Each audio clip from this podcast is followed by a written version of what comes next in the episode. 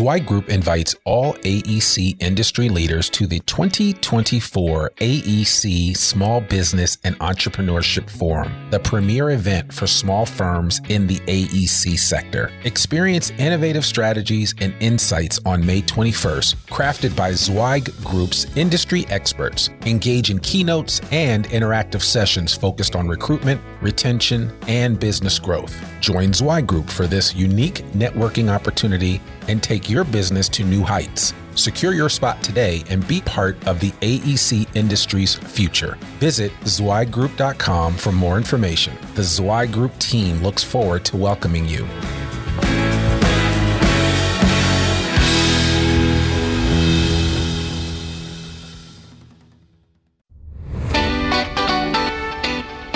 Welcome to the Zweigletter Podcast, putting architectural, engineering, planning, and environmental consulting advice and guidance in your ear. Zweig Group's team of experts have spent more than three decades elevating the industry by helping A E P and environmental consulting firms thrive. And these podcasts deliver invaluable management, industry, client, marketing, and H R advice directly to you, free of charge. The Zweigletter Podcasts, elevating the design industry one episode at a time.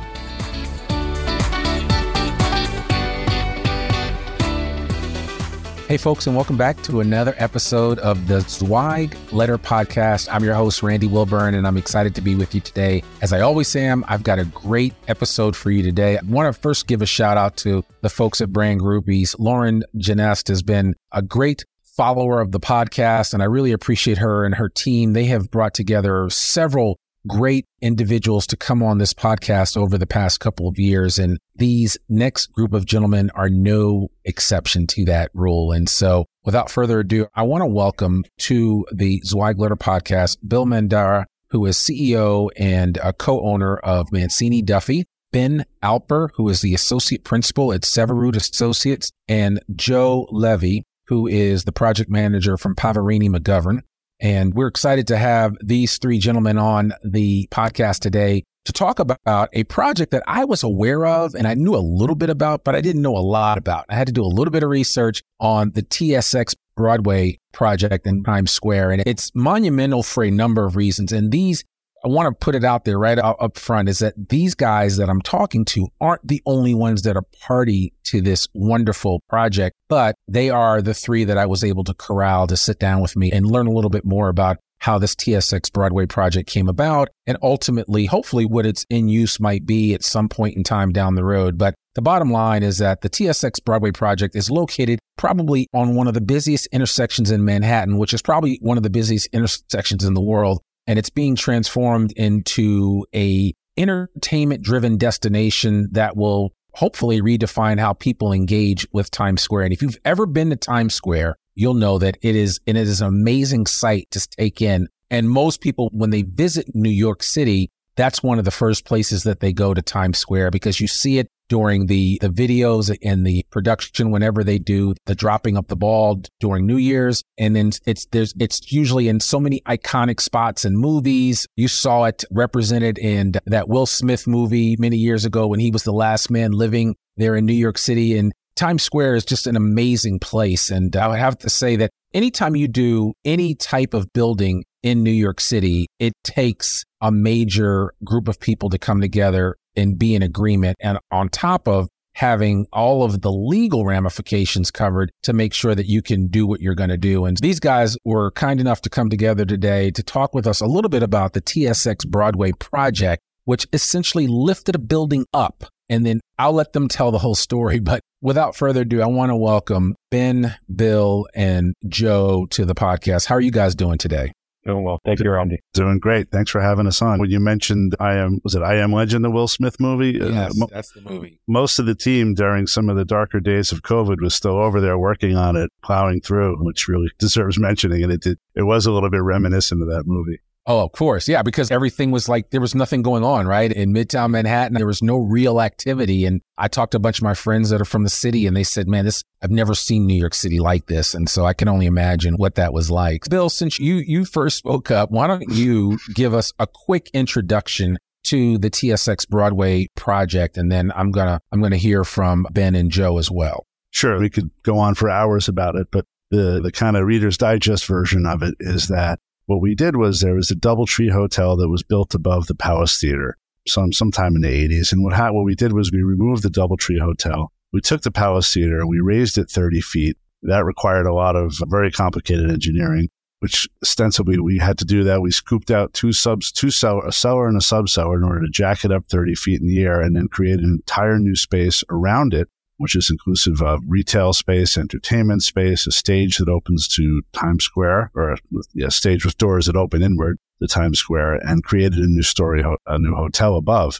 That's a really quick version of it, but as you can imagine, it's, you know, representatives of three of the folks working on it here. There was a much larger team on the consultant end. Mancini, we were the exec, we are the executive architect as well as a design architect for the front of house, back of house, theater space, and others. But P D B W was in, was the architect for the restoration of the theater box itself. And Perkins Eastman did the was the designer of the facade, while Wimberly was the designer of the hotel rooms. And then on the mechanical end, we had Cosentini, we had Ben's group working with Urban Foundations to figure out how to lift this whole thing, which these guys can get into a little bit more. Langen on there for the scope of, for all the scope of excavation work. So there's, it was a very large team, still is a large team, that all coexists in a field office about two blocks away. Wow. And when I was originally doing my research on it, this project took seven years. You guys are almost at the, I guess, if I could use a football analogy, you maybe you're on the five yard line and you're about to run this into the end zone. Is that, would you say we're on the five-yard line, Ben? I'd say we're on like the third-yard line, and it's first down, so we're in good shape. Yeah, we're basically there. That that thing's lifted, and it's done that. Good to go. The finishes on that theater are just being finalized and being little touches being done, and it, it's done. It's not just a concept or an idea. It's complete. Yeah. The whole building is really just the final little touches. Wow. I know when people listening to this, there's a lot of people that obviously have, you've seen houses lifted up, right? But we're talking about a whole building lifted up. Would you guys want to maybe talk about or expand upon just that whole concept of lifting a building? It's been done before. It's not like it hasn't been done, but I don't know that it's been done on the scale that you guys lifted a building, or was it ever done in a place as congested of an area as where you did this in Midtown Manhattan? I'm going to let these guys speak to that, but real quick, just one thing that's also important to mention there is that we basically had to lift this theater within the building that existed, because the existing building, one thing I failed to mention, was overbuilt by current day zoning regulations. So in order to not lose all the overbuilt floor area, we had to make this an alteration, which required us to keep twenty-five percent of the floor area of the existing building. These guys can get to, we had to make a pocket in which this building would go, all while keeping twenty-five percent of the existing building. I'm glad, you, I'm glad you brought that up, Bill. I'm sorry for interrupting. Actually, probably one of the most complicated aspects of the job was no. Obviously, the theater lift, but equally as complex as retaining the slab sections in the existing building to obtain the permit or attain the permitting requirement. I think it's important to really understand the breadth of the project, and part of that is to understand how the original structure was built. The original DoubleTree Hotel was a forty-three-story hotel that was bridged over the existing Palace Theater. There was a bridge at, where was it, the seventh floor, and extended it up to the, the existing ninth floor. And when we took this project on, the intent was to create a pocket underneath the existing underneath the existing hotel into which that theater could be lifted, and at the same time retain the floors from nine up to sixteen without demolishing.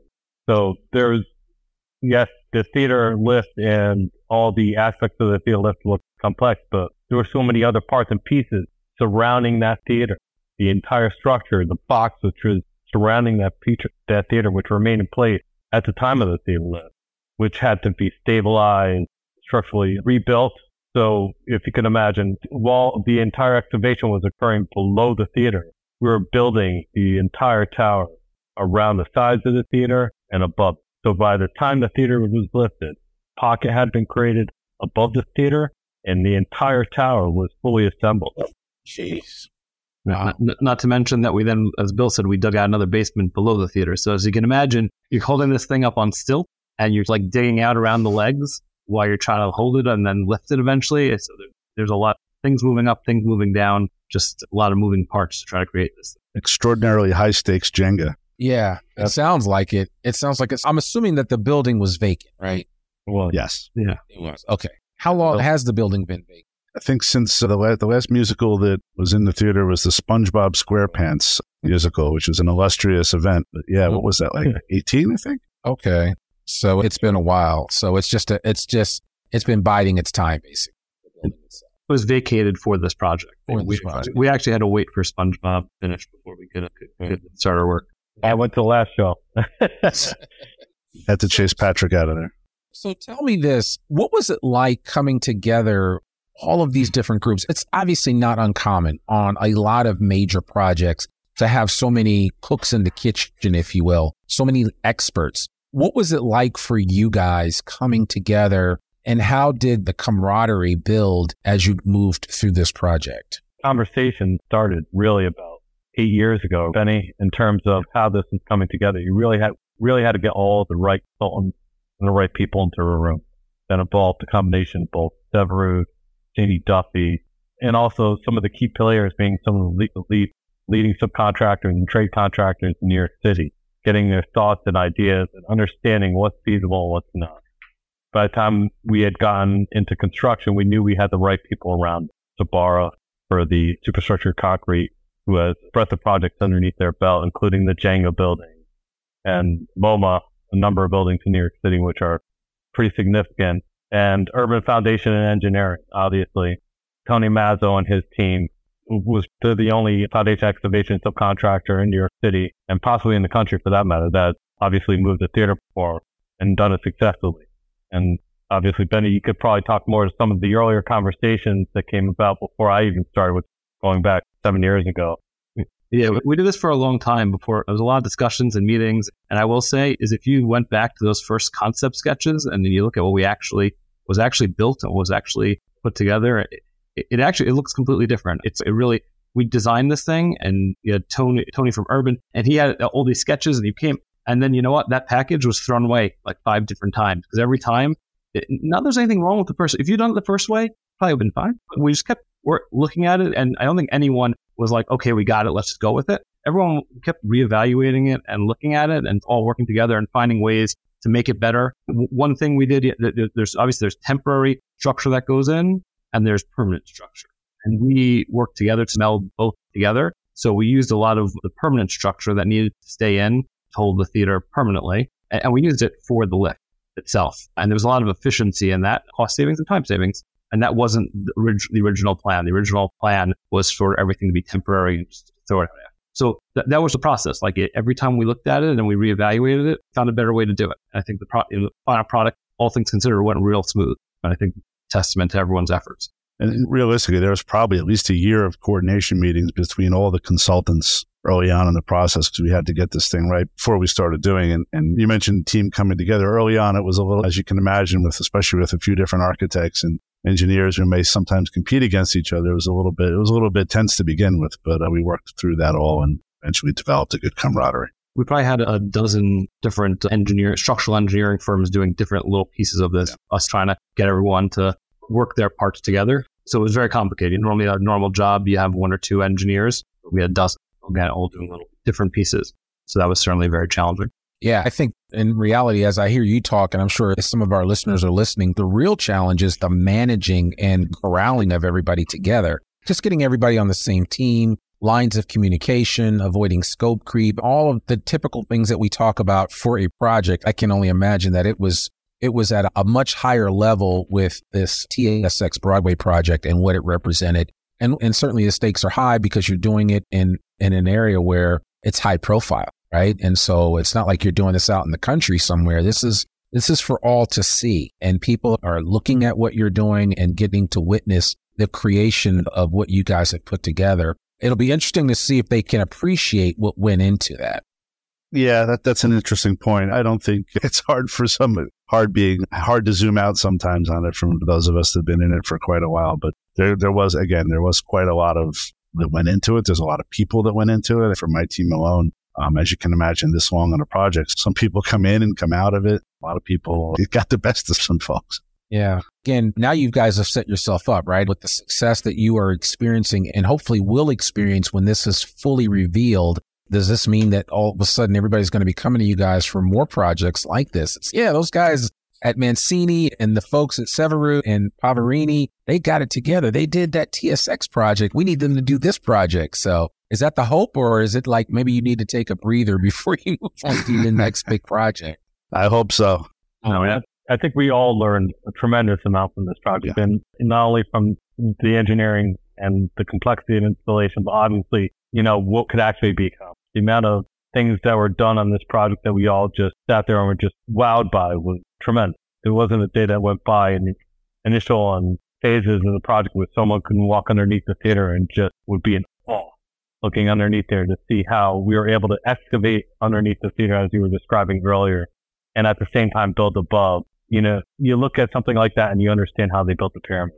Yeah, yeah. I was thinking of, I've watched, I'm a big documentary guy, and I, I watched the documentary of the making of the Channel, right, between the U K and France. And I'm thinking, well, first of all, I'm just going to ask you straight up, did anybody document all of this via video as you guys were doing this? Yeah, the developer has a crew that's been documenting most of this over the years. Okay, so maybe we'll see you on a P B S station one night with a, like a full-blown, this is how it went down, and this is the marvel that we see now at the corner of, where is it? What that's what corner is that in? And that's eighteen, fifteen sixty-eight Broad. That's forty-seventh Street. forty-seven. So that's, again, if you live in the city, take it for granted. That stuff is always something going on there. But when you come to the city, and maybe you only visit New York City once or twice every five or ten years, it's you can take in something like this. So maybe you were here several years ago and you remember what that space was like, and then you come to visit in twenty-three or twenty-four, and you won't even recognize the space. Yeah, for sure. And you make a good point for those of us that live in the area. You see it every day, so it's hard. You don't notice it. But I, I would say if somebody did document us, you'd probably see the graying of a lot of our beards over the certainly some hair loss over the such. And Ben is keeping a close shave, so you don't see the Smart results man. Of that. So it's all good. So tell me this. I would love to know if in this process, because I know whenever you see large scale projects that are undertaken, that a lot of times they develop new techniques, and were any new techniques developed through this process that you're saying that you're now saying, hey, this is something that we can use moving forward, whether it was from an purely from an engineering standpoint, maybe from a construction management standpoint, maybe a best practice that came out of the T S X Broadway project that you guys are saying moving forward, we're going to do this more often because we refined it and perfected it on this major project. I'd say there were a lot of one-offs in this project in terms of structural stability. Benny, you could say the load transfer mechanisms that we employed on the S one and F two. Super- yeah, yeah, we had a lot of, like Joe was saying, a lot of load transfers. We jacked and transferred loads from existing elements to new elements because as we had to dig out a basement below, you can't just take the legs out of the column. You have to slowly take that load and transfer it. Otherwise, you release energy in a quick manner, and that could have very disastrous results. Everything had to be done in just the right way. I think we mentioned Howard Shapiro's office, the temporary stability on this job, and they had someone full-time just watching the mechanism and the way that we would transfer loads around to make sure that it was done in a safe manner. But even in the theater lift, there were like a, Urban had a bunch of different techniques. The jacking posts that they used, the actual post was sort of like a plunger that kind of pushed the theater up, a series thirty-four of them. That was a technique that they created where they literally just drilled a sixty-foot long hole into the earth and dropped a post into it and used that to lift the theater. And that was a new technique. The system that monitored all the jacks was brought in special for the project, was fabricated special for the project. And it was unique in that it would measure as we were lifting the building. So there were thirty-four load points, and they would measure the distance each one had lifted. And if one point was lifting a little too high, it automatically shuts it off and transitions. So you had things like that were unique to the project. And certainly one of the, you know, one of the other things, like we talked about, the creating the space above, the post-tension girders that we have above the space, which are basically, if you can imagine, bridge cables slung one hundred thirty-five feet long, encased in concrete. And that was a sort of a unique system that's not used much in New York City, but and certainly not uh, this size, forty-four feet deep, one hundred thirty-five feet long. And I think that that was unique for the space. And really a lot of it was because of where we were. You couldn't bring in big steel trusses let, you know, that you can in other places. And we were in a position where we ended up going, I said, they're like bridge cables where you could unroll individual strands of cable, these big coils of cable, and they unrolled them and built these, again, like bridge strands, which they tensioned. And that was material that was easier to be brought into a very tight corner in the busiest intersection of the world. That was certainly unique to the space and something that we may see more of. As a matter yeah. of fact, that the bridge was probably one of the most unique elements above the theater. There's over two hundred ten thousand linear feet of post-tension cable using largest diameter post-tension cable manufactured. It was actually shipped over from Europe and installed by Structural Technologies, V S L, out of Maryland. They used a seventeen hundred pound jack that Benny described that had to actually be lowered from a crane, and they used to tension the cable to two million pounds, which is pretty intense. So that's a one-off. That's never been done before. So I think we could safely say it's the, the highest post-tension bridge in North America. I don't know if it is or not, but I'll say it either way. It sounds yeah, good. Go with it, Joe. Yeah, all right. They were, the, the cab- cables were anchored using massive five-inch thick plates, which are custom fabricated. They span, like you said, one hundred forty feet long. The box cutters themselves were five feet wide by thirty feet tall. And there was over seven hundred fifty cubic feet of grout that went into all these tendons. That's a lot of grout. Everything on this job is just bigger. I guess the bigger, principles, yeah. It's just math and science. But when you employ them at a much bigger scale, it's got to be done just the right way and with the right precautions. And anything can be done. Who knows? Maybe someone will lift something heavier or bigger. Bill, from an architectural standpoint, was there anything that was either a one-off or something that, wow, what we did on this project, on the T S X project, we're going to apply moving forward? One of the really cool things was how the, the L E D lights were embedded into the facade. We took multiple field trips around the country to different to see different mock-ups of it. And it started off from something that almost looked like somebody with a hockey puck and some Christmas lights into what we have now, which is this highly technical embedment into, but just, you know, and this is where Perkins Eastman did a lot of work as well, was really working to make sure that is waterproof and easy to swap out if it doesn't, L E D lights last forever, but forever isn't always forever. Finding a way to maintain that and swap it out. So that was really a unique thing that was really cool. And it was cool seeing it over the course of about two years from different mock-ups grow from something that seemed like, what are we doing? To, holy cow, that's really great. And you can go in there and coordinate, maintain them if you need and do what you have to do. Yeah. No, that that's exciting to hear. I think that that, that information would be helpful to people that are in this space. I have a lot of friends that are design professionals, and I know they geek out over this kind of information. So I think it's good to be able to share it. And it's also good to see that there were so many moving parts and you guys were able to have success. And it's one of the things that we talk about in the design industry space is that communication is everything. And I would imagine that communication was the lifeblood for the success that you guys have had on this project. Do you agree with that? A hundred percent. And more so than normal jobs. I would literally, we had probably two to three meetings a week. A lot, most of them at my office before they brought the field office for these coordination meetings, and you surpri- you'd be surprised how much you can calm people down with some nice cookies and pastries and stuff as they get a little heated here and there. But the level of collaboration that really brought on by the developer in housing everybody in the same office, something that was new to me personally, I think is very valuable. Even just from a human standpoint of being able to just send a snarky response to an email, you can't really do that when the person's sitting five feet from you. Which is good, especially in this day and age. No, I totally understand that. The next question that I have for you guys is, as you're slowly starting to wind this project up, what are some of the biggest takeaways that you had from doing this project, from working together, and how does it inform the way that design professionals are operating now? And in the twenty-first century, we're into our third decade of the twenty-first century on projects like this. And it's not to say that this project couldn't have been done twenty years ago. Maybe you couldn't have. But I know with technology being what it is, with there's so many changes happening on a daily basis. What would you say about this project as it informs the design industry standard moving forward for projects like this? One thing I will say is I agree, as somebody who was doing this twenty years ago, I don't know how you would have done this twenty years ago when we were all drawing in two dimensions, but that would have been pretty darn hard with all the coordination for sure. Yeah. Ben, Joe, you guys want to add to that? No, I think Bill hit it on the head when he said about being together in the field office. As much as everything's modeled in three dimensions and coordinated and phased, and that, that's all great, but at the end of the day, there's something about sitting in the room and even looking at the model together or even paper on the table that's hard to replace, even with as much as advanced as we are with our virtual meetings. There's something about being in the room together and really working it out, and I think that's something as a takeaway it's really still worth doing. Even if you go back to those early meetings when we would literally just pull up the Revit model with twenty people in the room and we pull it up and we all see each other's boo-boos over there and oopses, which were thankfully before we started construction. But yeah, it's hard to hide from that stuff. So it's, it, but it's in a good way. Yeah, I, I, would, I would agree with you both. And I would say that the level of collaboration that we had was integral to our success.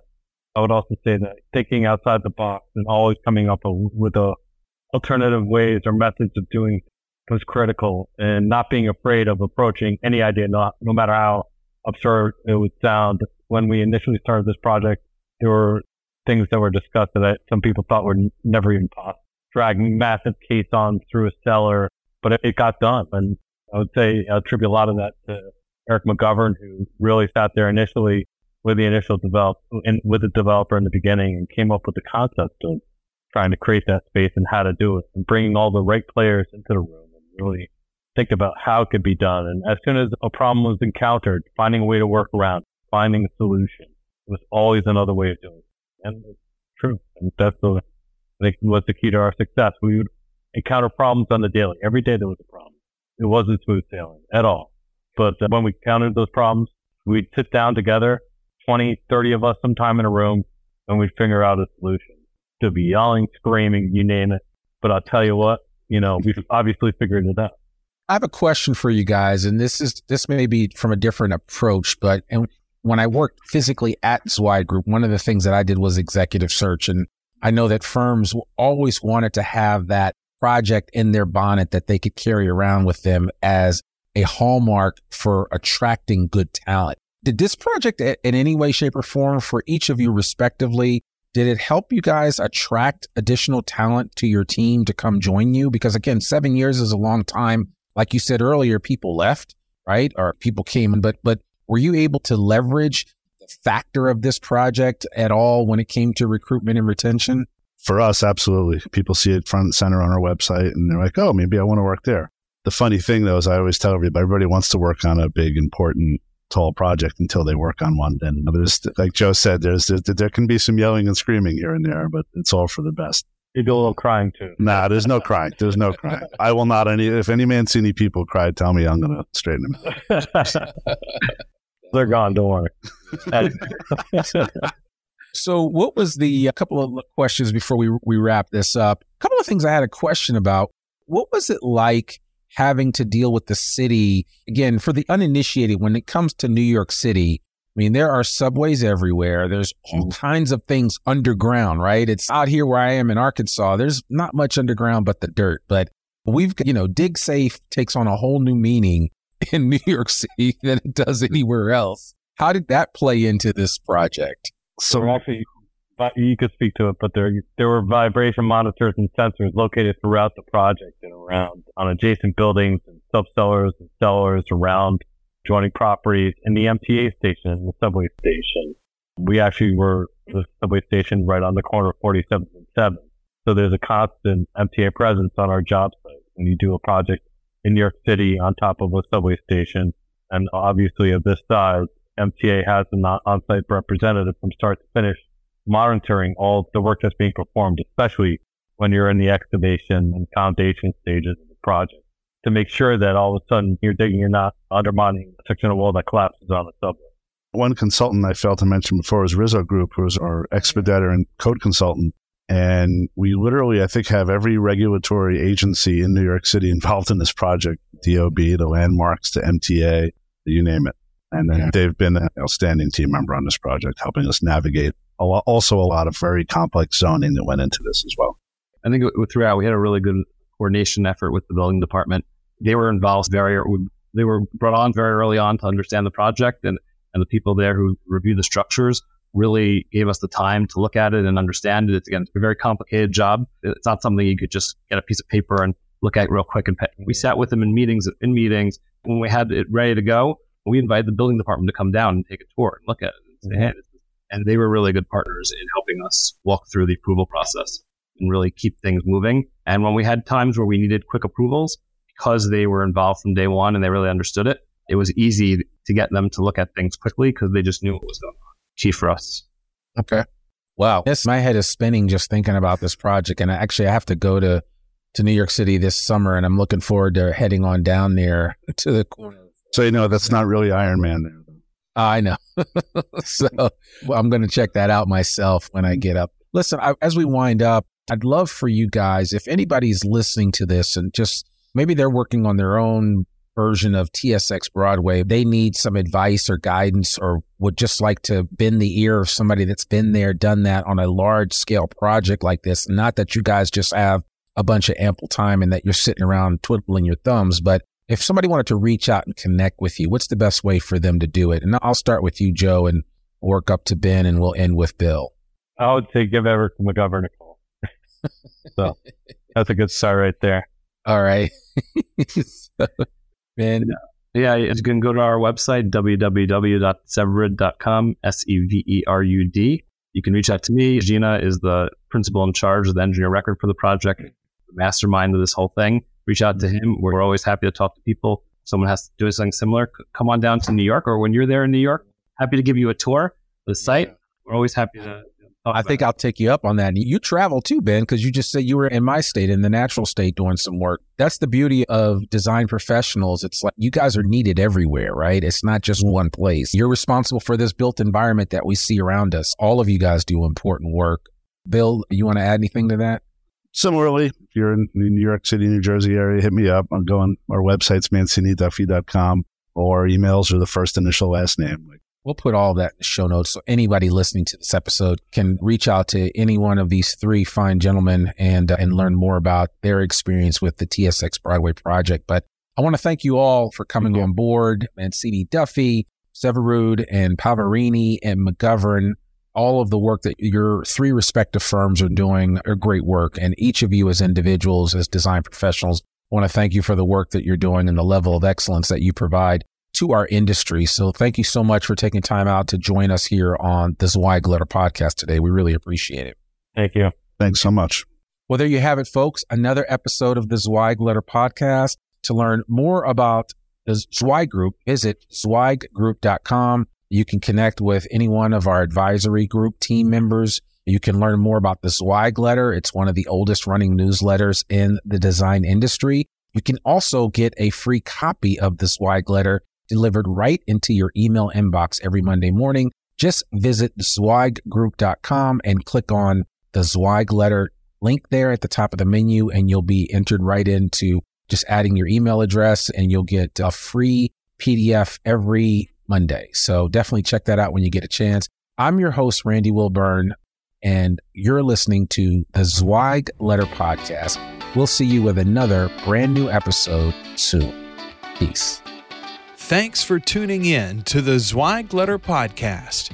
We hope that you can be part of elevating the industry and that you can apply our advice and information to your daily professional life.